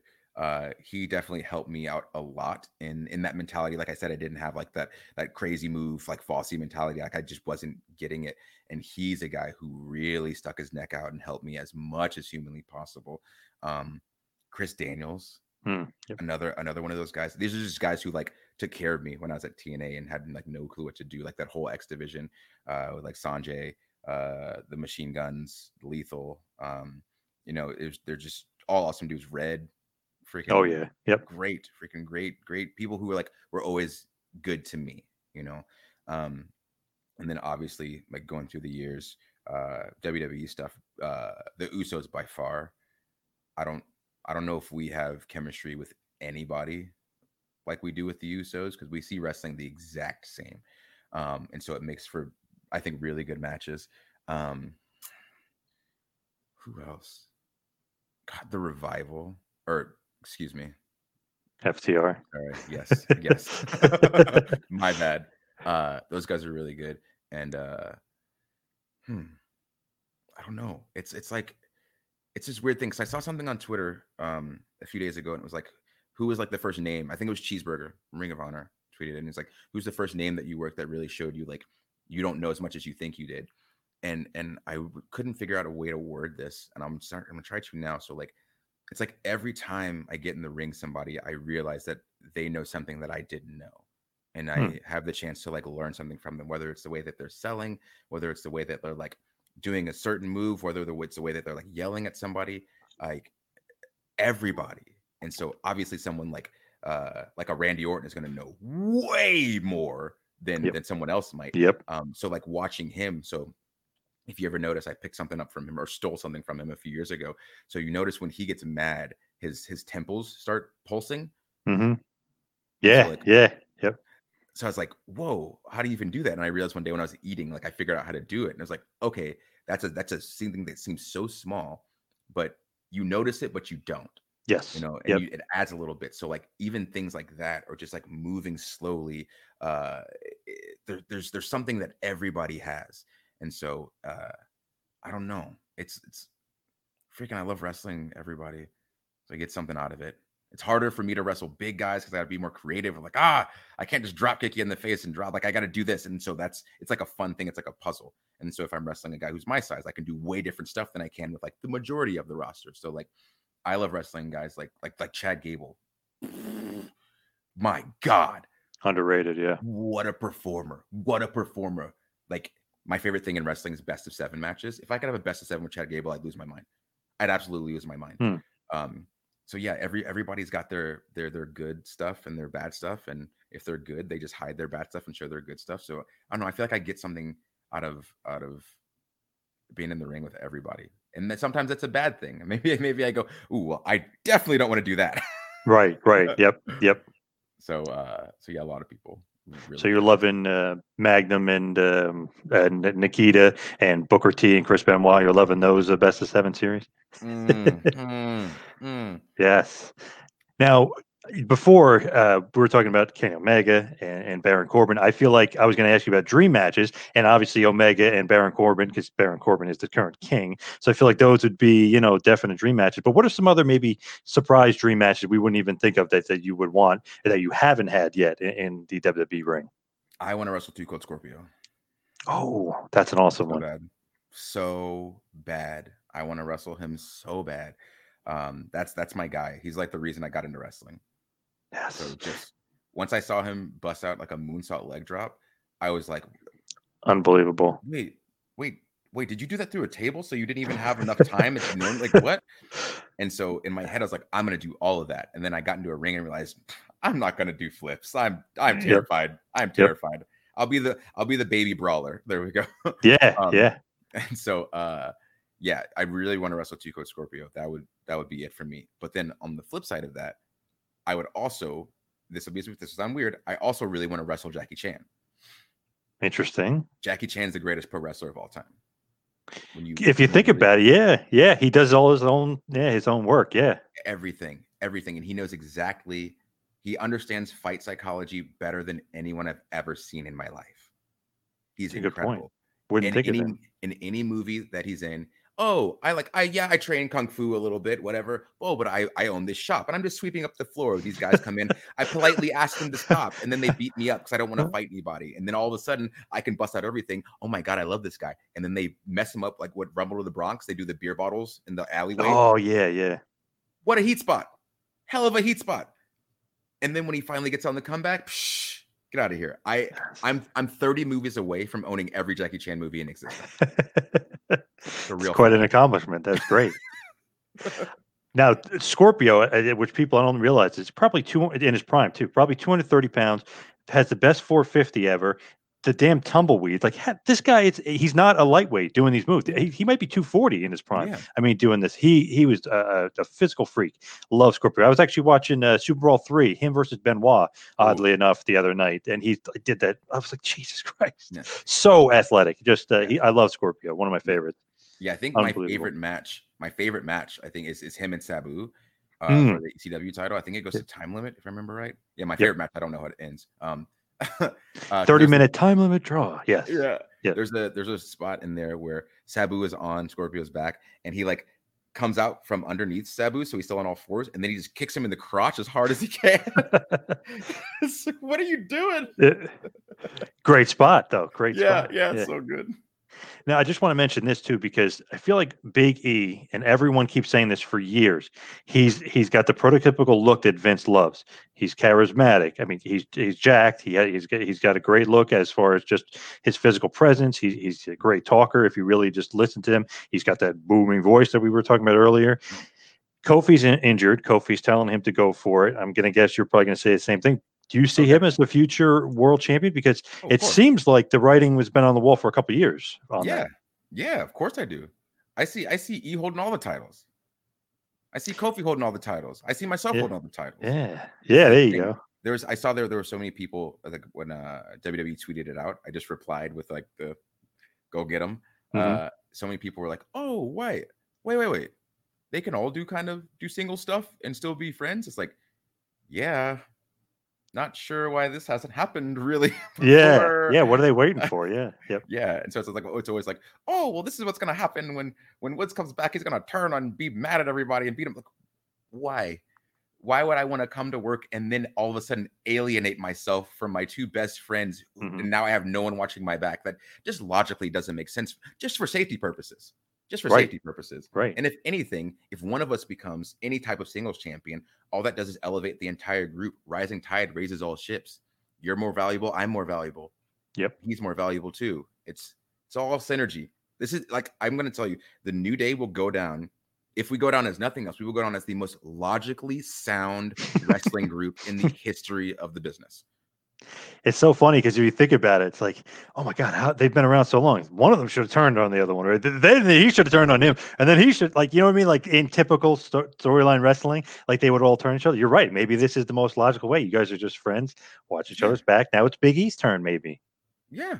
Why can't we just be friends? Yep, yep. but in the in the you know world of pro wrestling, oh, you got to turn on him. He, you're jealous, or he's jealous, or something. You know, it always what? happens. Yeah, Of right. what? Yep. Bro, I got I got over two million subscribers on my YouTube channel. My Twitch is popping off. I'm trying to get a job at G4. What am I jealous of? I want my boy to shine. I want him to shine. And when I come back, I'm gonna shine. And when Kofi's back, he's gonna shine. It's gonna be the brightest lights in the building. What I don't understand. Why would we not Right. stay friends? Yep. So really, where do you see yourself like in a couple years? Let's just say crystal ball. You're looking at. Where do you see yourself? I know you want to be the king, but where do you see yourself? G4, YouTube domination, movies. I mean, where do you see yourself in a couple years? A couple years, I see myself honestly like in all the same places, but just at like the next, like the third higher level from where I am now. And then that's that's the goal at least. So, like I was saying, I I am so in the gaming space because I want to make sure I've got that for after wrestling, because I don't want to be in a position where it's like I feel like I have to continue like destroying my body at an age where I don't want to anymore. If I want to and I feel fine, by all means. If I can still like shake my hips and like play Trump, play Francesca to like the degree I could play her five years ago, perfect. But if as soon as I can't play Francesca that great anymore, it's somebody Right. somebody else's turn, you know, because I don't Yeah. want to I don't want to be in that position at, at all. And so um hopefully I'm still feeling good and we're still wrestling and we're just still sitting up here and still rising. And then hopefully I've got a host gig at G4 and that's going through the roof. And hopefully I'm running and hosting gaming tournaments over here, going through the roof. Hopefully I'm cosplaying and it's going through the roof.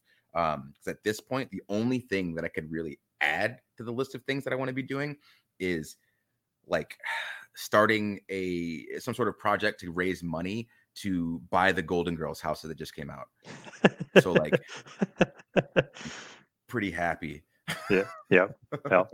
Now, please uh, give us, you know, the Twitch plugs, the YouTube plugs, the uh, the Twitter. I mean, everything got, and of course, the, the great old hashtag as well. Oh yes. You can catch me, Xavier Woods, aka Austin Creed, the host of the greatest YouTube channel of all time, Up, Up, Down, Down. Subscribe if you have yet to subscribe already. Also, catch me on twitch.tv slash Austin Creed. I play video games, sometimes wrestling ones, mostly shooters, but I also DJ as well. So come through. And then remember every Monday, check out the New Day podcast. Wherever you listen to your podcast, just type in the New Day, click the pink picture with the three black guys' faces on it. Thanks for listening to my voice. Even if you like the podcast, just subscribe and you can delete it Monday night and it still helps your boy out. Nice, awesome And- stuff.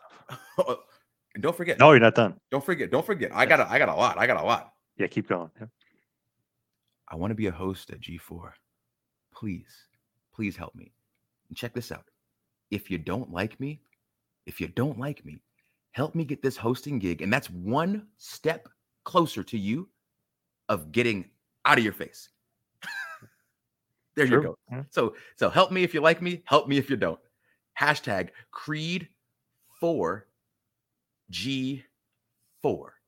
Use that hashtag as much as possible on the Twitters. Thanks.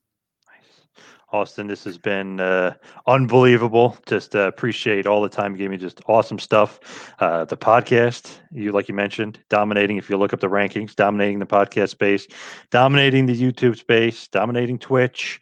G4, watch out. Uh, that you know you got you were trending big time, and you still are. So I mean, Twitter, you dominating. So uh, hopefully you're back in the in the ring soon, dominating the WWE space as well. So thank you so much, and and good luck with everything. I feel like you're just absolutely on top of the world right now. I- I'm feeling pretty good, but it's it's all thanks to people like you who let me come on their platform and talk a little bit. Yes. so thank, Thank you you. for having me on. Yeah, yeah, no problem. Thank you so much. I uh, I really appreciate it. Thank you. Yeah, thank you. Thanks for listening to the two man power trip of wrestling. What the world is downloading.